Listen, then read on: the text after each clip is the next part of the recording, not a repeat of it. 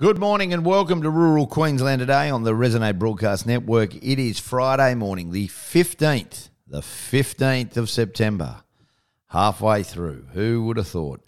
A very good morning to everybody listening to us through 4SB in Kingaroy, 4ZR in Roma, 4VL in Charleville, 4HI in Emerald, 4LM Mount Isa, 4LG Longreach, 4GC Charters Towers and the Hot Country Network. Good morning to you. So much to get through this morning, a big show. A hundred thousand dollar bull sold yesterday at the Grove Shorthorns. Who would have thought? Spencer Morgan will join us. We'll catch up also. We're not going to talk about renewables as much after today. I'm sick to death of it, but the Prime Minister's coming out and he's made these bold statements, and the Premier wants to put a desalination plant in again, and we're going to have water, and oh, it's extreme. We'll talk about that. Senator Susan McDonald, um, a regular on the show, she will join us as well this morning on Rural Queensland today and we will look at some of the big results as well. A very congratulations um, to the Greenup family. They had a great sale yesterday at Idesvale, um, and big supporters of rural Queensland today. Rick and Alice Greenup set the tone uh, for their Bulls. They hit a higher of 29,000.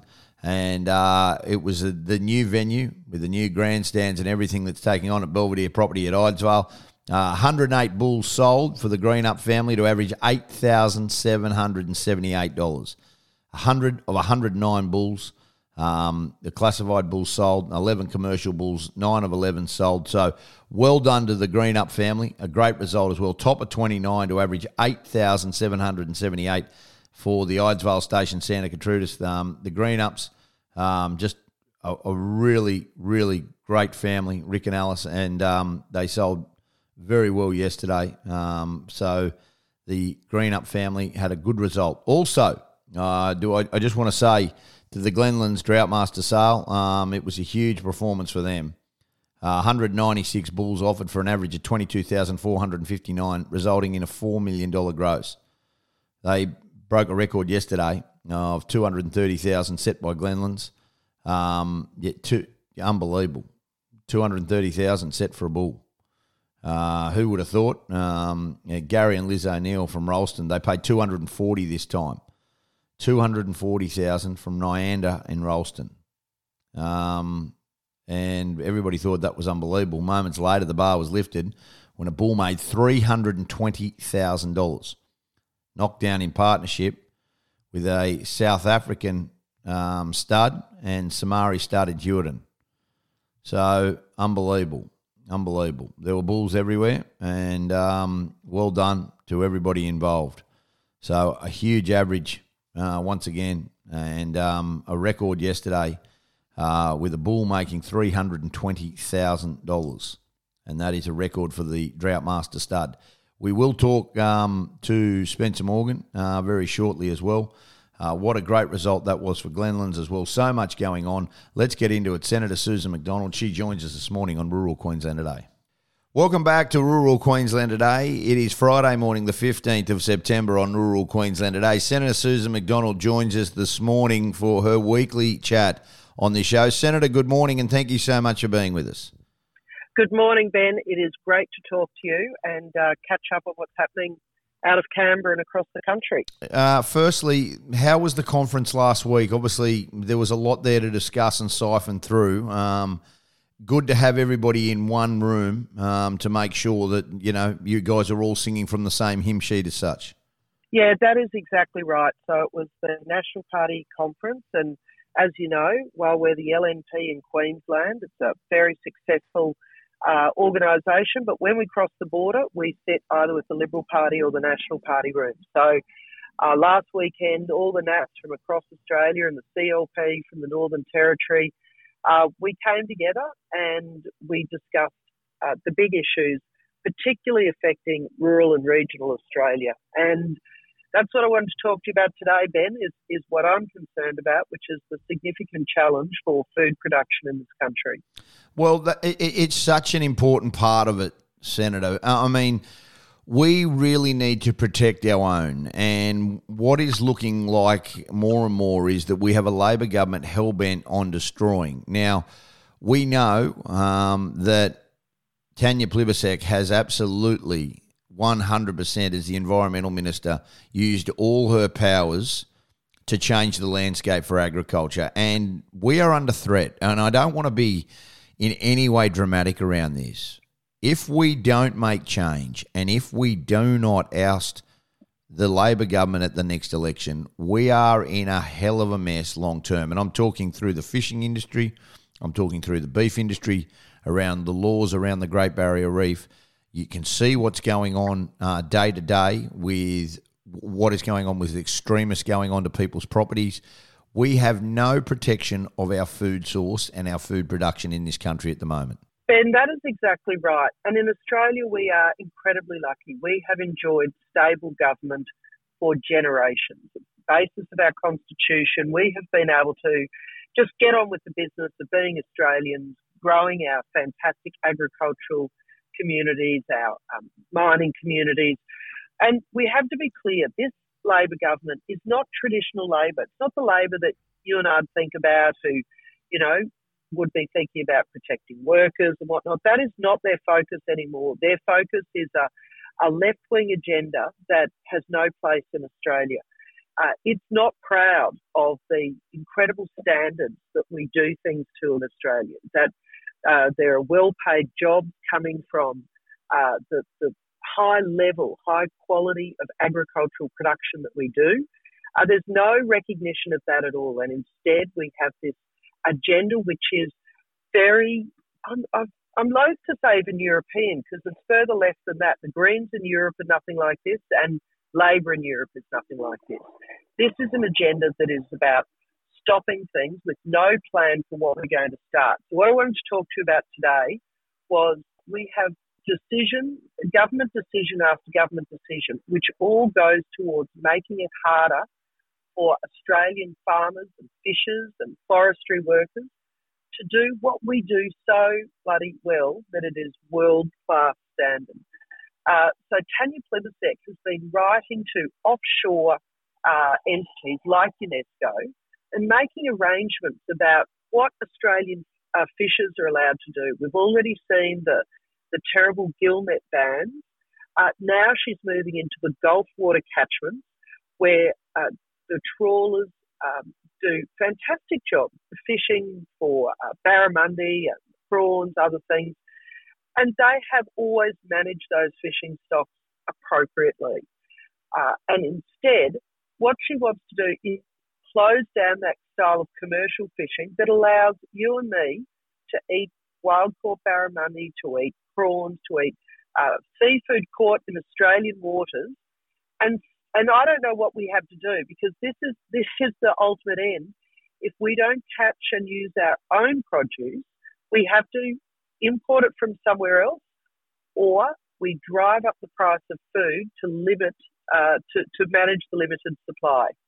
And then Ben, I'm sorry to go on, but there is one more thing that I would no, no, please do because you, what what you're saying is is so terribly important that people need to listen because this is the threat that we're under. Like you just talk about that as well. That is the threat. So keep on going, Senator.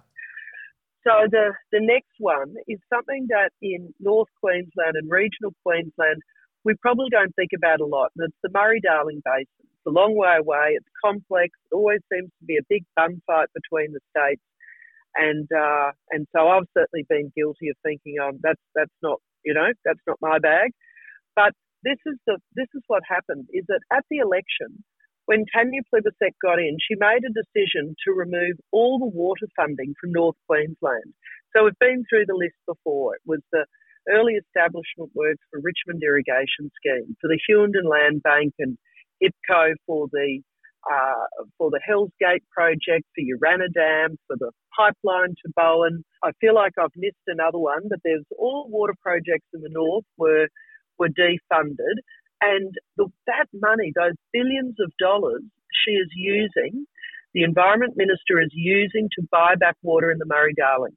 Now, the reason why this is bad is that the Murray Darling has, over uh, the last few decades, been working hard on being more efficient with water use, about uh, tidying up water licenses and allocations.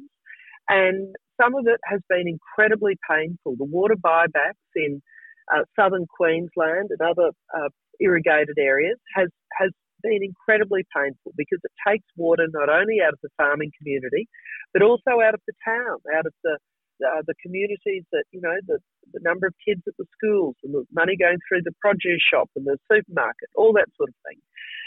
Anyway, they, that she is hell bent on taking uh, water allocations that were never de- de- designed to be taken out of the irrigation, uh, irrig- uh, intensive irrigation. And that means, so 450 gigalitres just roughly equates to about 100,000 hectares of irrigated land. Now, given that the farms on average in those areas are between 80 and 150 hectares each, 150 up to 150 hectares in 100,000 hectares of irrigated land, that is going to have a devastating impact on the food that is grown right through that um, New South Wales, Victoria, uh, up uh, lower Queensland areas. And what does that mean? Well, that means less food that we can export and less food that goes on the shelves in Australia, and it will be more expensive. I, I, I think it's terrifying. We should be in a world that is hungry, uh, populous, uh, and demanding of high quality food. Australia should be growing more, not growing less. And these inner city ministers like Tanya Plibersek in the heart of Sydney who is trying to make sure she doesn't lose her seat to a teal or a green, is making decisions that are that are frightening. I think because food production is something we should protect at all costs. Uh, so I've just given you a couple of examples, Ben. Sorry at length. Yep. Gill nets and and fishing, uh, net fishing in Queensland that will extend into the territory, I'm sure. Uh, irrigated agricultural fishing. We know about Murray Watt shutting down the live sheep trade in Western Australia. Uh, this is a government that does not protect agriculture. They don't value food production. And uh, as a nation, we should be very concerned about the role that the Greens have had in an agenda that is not supported in the rest of the world. Uh, I, I, had dinner with a German delegation last night. They said that that is that they have lost their food production. They have lost their food production, uh, but not because of the Greens, because of you know the way their economy and their land is structured. But uh, you know the, the Greens agenda in Australia uh, that's influencing Labor is so extreme. You know we should be alert to it and making sure at the election. You know we elected a lot of people at the last election. Uh, Greens and Teals and, and, and left wing Labor members who don't support what Australia does, they don't rate what Australia does, and they're putting us in a dangerous situation of not growing enough food, not being able to provide our own energy, not being able to protect well paid jobs right across this country. And I'm, I'm truly frightened now. Yeah, I agree completely. I, I, certainly am as well. Senator Susan McDonald joining us this morning. Can I ask you just quickly around, and we've got to talk about it the push now, and in a lot of ways, people and this yes vote and no vote. Uh, Senator, we know the divide that we have, and I talk about this every week, but we've got it really clear now that the government has absolutely gone to celebrities who are just flooding social media and it's 30% of the population, but they're getting the loudest voice at the moment. Are you concerned about that? Because anybody that looks at it realistically and looks at it sensibly sees both sides. Yet it's just once again this extreme. I mean, Peter FitzSimons writing that our country will be divided forever if the no vote gets up. I mean, how can that be helpful? I mean, people are entitled to make decisions on their own. I am fascinated fascinated that this decision um, and the way it's going and the campaigning that's taking place is almost sickening. Well, Ben, I have enormous confidence in Australians that uh, a big, flashy campaign run by uh, inner city elites and by um, overseas, you know, uh, glamour uh, sporting stars, and uh, that that you know, Australians can look at that and weigh that up.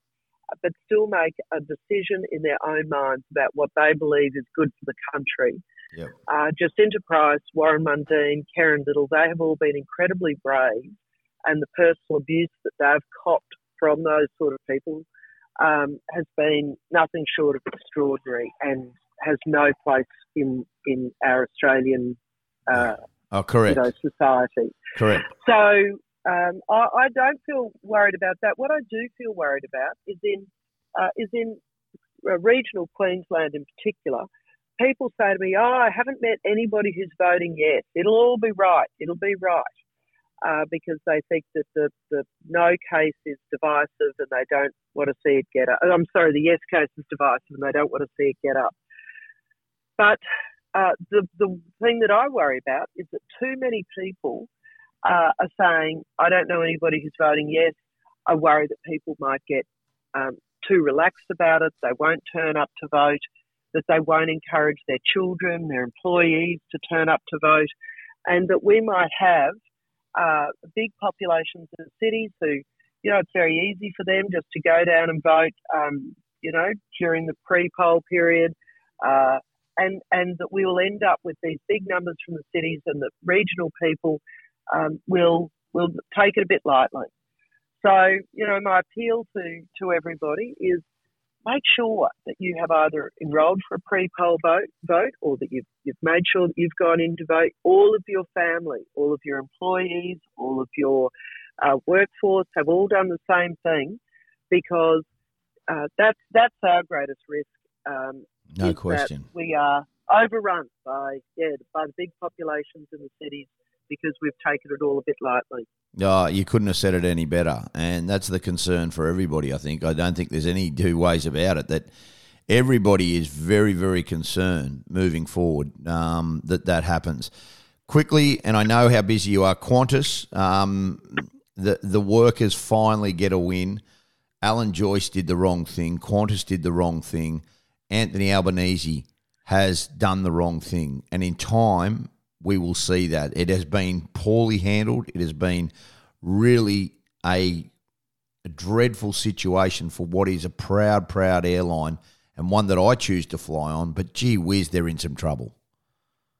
Well, you're right. Qantas has been the national carrier. We're always proud and relieved to see the, the red kangaroo on the tail. Uh, and and uh, but I think under the leadership of Alan Joyce, uh, he's undermined the, the foundations of that business. Uh, he's not being investing in new aircraft, uh, the outsourcing of staff, um, the using of influence to, to block competition like Qatar Airways. Uh, these are all things that don't set Qantas up for good stead. Uh, I think that the um, the board needs to be there needs to be questions asked of the board. What did they know? How aware of this agenda were they? Because at the end of the day, it is the board that appoints the CEO uh, because Australians, uh, not just the shareholders and the super funds that own Qantas these days, uh, but Australians more broadly, we expect more from Qantas, and uh, and I think it's important that they they really deeply think about um, have they done the right thing by the country who has so long supported Qantas. But I'll just give you a, a, an example of how deep this is run. Then is that in the Senate uh, last week, Labor has done the right thing and um, and been pushing back against an inquiry into a very uh, important project for the Northern Territory, uh, defending the, the resources sector in the Northern Territory. Um, at, but last week, they folded to the Greens and gave them that inquiry to stop uh, the Australian people being able to see documents around the decision into blocking Qatar Air, uh, Airways uh, flying uh, the additional slots into Jeez. the Australian capital cities. So you know that's something is serious, something is not right. There's something very yeah very amiss, isn't there? Yeah. So you know I I think that. Um, yeah, it's very serious, Ben, and, and uh, Bridget McKenzie is doing a great job getting up an inquiry into that. Uh, we need to find out exactly what happened and hold the government um, and Alan Joyce to account on this. Looking forward to talking to you next week. Appreciate your time this morning. Thank you so much for being with us, Senator Susan McDonald, on this Friday morning. Have a terrific day. Thanks, Ben. Good on you. We'll take a break, come back. Rural Queensland today on the Resonate Broadcast Network. Welcome back to Rural Queensland today on the Resonate Broadcast Network. Uh, the Grove Shorthorn had their 40th on property Shorthorn sale yesterday. To talk us through what was a fantastic sale with an average of 12,178 for 126 bulls averaged is Spencer Morgan, the stud principal. Spen, good morning and thanks so much for being with us. Yeah, good on you, Dobbo. How are you, mate? Really well. Congratulations. Um, and for yourself, just a, a wonderful sale. Um, obviously, with everything going on around the country and the beef, the beef industry, just not on its knees, but under some real pressure with weather and, and just markets at the moment. To have a sale like that just must give you so much confidence. Um, f- firstly, for your purchasers that you know believe in your cattle, but internally with what you guys are doing and and the commercial cattleman you are and the principles that you build this stud on, you must be extremely happy with that result. Yeah, mate, we were very, very pleasantly surprised, to be honest. Although it was a, um, yeah, been a tough couple of weeks leading into it, just with, as you say, all the negative negativity around the the industry at the moment with the weather and and uh, and prices that you know falling off the cliff as they have. But it's, you know, yeah, the people that came and supported us were, you know, they were all, they were all there to, to breed for, you know, they know that these calves aren't going to be subject to the prices we're receiving at the moment. And I think everyone's on the same page that, that a rain will make a big difference to the, the, the cattle outlook. You know, it's just, it just needs some rain. And I think, yeah, I don't know. The bureau saying it's not going to rain again, and and um, it's not real helpful those kind of comments, is it? Like that's it. But it, but it, I, look, I think it is. I, I I've got a feeling that we are going to get you know fair summer storms through. Not going to come in time to save winter crops or anything, but I think in the in the you know in the early spring and early summer, I think we will get our fair share of storms. Just we've had a few come through. Not that we've got any here, but they're they're about earlier than normal and I don't think that generally happens in the you know proper dry. So yeah, Spen, we've got to talk. I mean, congratulations. The Grove have been you know at, the forefront, but yesterday a mile Grove record was broken. Um, the dearest bull you've ever sold through the ring. Uh, a bull yesterday made hundred thousand um, dollars.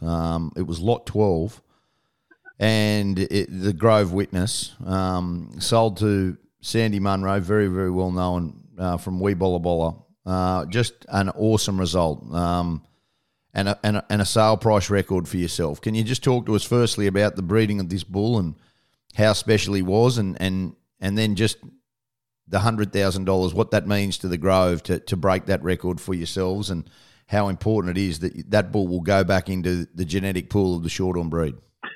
Yeah, Damo, look, it was, again, it was part of the surprise of the day, I guess. Um, I mean, he's a bull that we really thought long and hard about selling. We were going to keep him, and then, you know, I mean, you always think that you've got to have a lead, you know, the lead bull for the sale. So we end up putting him in. We've already collected a bit of semen, so we're still going to use the bull pretty heavily ourselves. And, and mate, he's just one of those. Uh, yeah, I guess he, he changed. He, well, he he sort of defies what we've always believed in that you can't have uh, you can't have quality combined with with quantity. You know, like I mean, he's a two year old bull weighs just on a ton, had an eye muscle area 150, and an IMF scan of 7.5, and so it's a, he's a and he just looked he, beautiful skin bull, beautiful footed, beautiful temperament. Um, yeah, he, he was a bull that we had a lot of time for, but I, you know, I did I had no idea that he was going to go for that money, and um, and as you say, we're we're very pleased that he's uh, that he's going back into his, you know a, an old, long established shorthorn stud, and um, he'll, he'll do a lot of good for the wee bull herd. He really will. He'll, he'll you know, and um, and just grateful for the, the underbidder, a commercial buyer whose family have been uh, buying bulls of us for 50 years. Uh, yeah, this is their 50th year. We have a little presentation to the Brownlee family, and Oh, I think it's awesome, and I'm I'm going to say it. Stuart Brownlee was the underbidder, and Stuart, and, and you know, the Brownlee family have been huge supporters of the Grove Shorthorn. They, you know, you know, from John and Campbell, both of them, and then and then the next generation was Stuart. They have stuck solid, like, and and you've got regular clients that have always been like that. But to be fair, the Brownlee family have been there from from the inception. They've always used Grove Shorthorn blood, and the success has been, you know, paramount with how how the performance has gone from their commercial operation. And for Stuart Brownlee yesterday to be underbidder, I mean, it's you know, I mean, he was losing bidder at ninety eight thousand dollars, and you know, I've got to be honest with you, you know, he's as important as Sandy Munro, who bought the bull from Wee to make a hundred grand, and and everybody realises that. J- just speaks volumes of how committed they are to your herd as well. Yeah, absolutely, mate. Look, there was plenty on him up until about forty, I think, and then forty or fifty. I don't know where where the others dropped out, but then uh, yeah, Stu and Sandy went toe to toe, and yeah, it was it was very spirited bidding, and it was yeah, it was great. It was great, you know, like um, yeah, very very rewarding, I guess. Um, mate, you, you've been busy with your Durham Blacks, and you're a big believer of this, and, and obviously your, your 90 plus short Shorthorn Bulls sold, and they were and was awesome. Your Durham Black Bulls, they're still obviously there's still a market, and, and you had some new people come and purchased, and Bulls went all all all different places to Alice Springs, up into the Gulf. There was a lot of a lot of your Shorthorns and Durham Blacks that went all through the state, where traditionally they used to obviously only stay on the downs and, and in the southern parts, but the the eating quality and the doability and the adaptability has been paramount in, with what you're breeding, and, and it just shows where the bulls are going now. Well, absolutely. We had a we had a real spread on them. We had them from uh, you know Landstill over in Western Australia through to South Australia, as you say, Northern Territory, New South Wales, and all parts of Queensland. It, we, it is a real yeah real uh, geographical spread on where they went, and and um, then you'll go into you know they've gone in some some fellas are you know we had some new buyers that are, are taking right up into the north, you know, and um, both in the territory and the Gulf in Queensland. A few of them are going north of Capra, and a few of them are going right up in the Gulf in Queensland. So it'll be, you know, it'll be um, very interesting to watch their progress and see how they go. And, and you know, their fellows are aware that they, they want them to do their job and they're prepared to prepared to do, you know, just look after them a little bit more after the end of that first season than you yeah, normally wonderful. would. So, you know, with the Rumble. So it's it's good. No, it's wonderful. What a result. And I'm sure, you know, you, you last night was, a, you know, a bit of a reflection. You sort of sat back and, and to everybody that was involved – $100,000 bull, lot 12, being sold, a Grove record yesterday to Sandy Munro from Weebollabolla Shorthorns in Moree. Uh, underbidder was uh, Stuart Brownlee. But what a result for the Grove Shorthorns. Um, over $12,000 average um, just on 126 bulls offered. Just a, a, wonderful result. Congratulations to yourself and all the family. Uh, a great result. Mate, you move on yeah, move on. That's it, Domo. That is it. We've, uh, yeah, no, no, let's move on to the next thing at the moment. But yeah, look, it's, uh, yeah, very, very nice to get the, you know, to get that uh, vote of confidence from the, from our clients to, you know, to keep going in, in what seems like it's tough time. You know, it seems a very tough time, and, and for them to come out and spend, you know, hard-earned dollars on our genetics is you know, it's very rewarding and very humbling. So yeah. Yeah, well, it's all warranted. Appreciate your time this morning. Congratulations. Thanks so much for being with us. Good on you. Thanks, Benjamin. Good on you. We'll take a break. hundred thousand um, for the first time ever at the Grove Shorthorns yesterday. Lot twelve um, and one hundred and twenty six bulls offered, and the power of breeding and performance once again on show. This is Rural Queensland today. Welcome back to Rural Queensland today on the Resonate Broadcast Network. Well, the push from the Prime Minister Anthony Albanese to try and get clean energy and now saying that it will make us rich is a little bit far stretched. Now, this was reported and by everybody. Um, he, he has declared at the Future Energy Forum that clean energy is the spark needed to boost jobs and manufacturing and make Australia rich. Boy, the global clean energy, and this is reported in the Courier Mail, which is the nation's biggest chance for growth and prosperity by creating jobs, renewing manufacturing, Prime Minister Anthony Albanese has mentioned. Now, today there will be a future energy event in Sydney, and Anthony Albanese is the keynote speaker. You notice how manufacturing has been something that they've shut down and jobs, but what they're trying to say is that, hey, hey, hey, hey, if we go to clean energy, all that will come back. He acknowledges that many Australians are feeling the pressure of higher power bills. Of course they are. Of course they are. Everything's getting sold to overseas.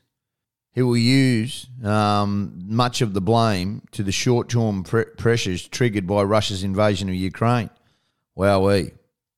Anthony Albanese will also point to a record 2.5 trillion in global funds that are poured into renewable energies last year, highlighting investment in solar alone this year to outstrip global oil production for the first time.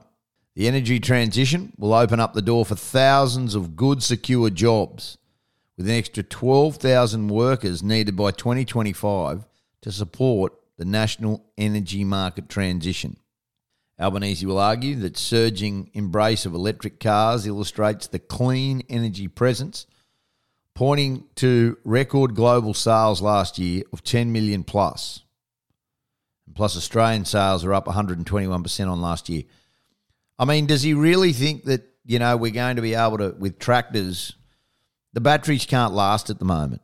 The cost of it at this present moment in for the agriculture and regional sector, I get if you've got a Tesla and you've got an electric car and it makes you feel good and you drive from Milton to Paddington and oh you feel wonderful and you're a surgeon there and that makes you feel like you're doing your bit. But seriously, this is not the answer. It's about unity. It's about having a bit of both.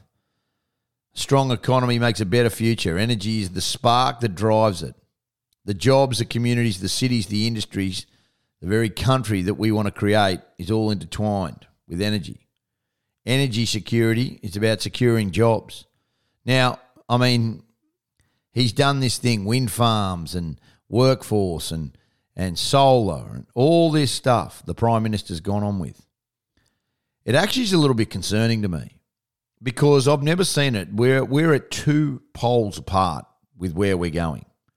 We're absolutely in completely different spheres at the moment. And the problem being is that everybody is concerned about what they are doing. Now, Mount Isa is to host a nuclear power forum. So we've got the Prime Minister down in Sydney saying this is the way forward.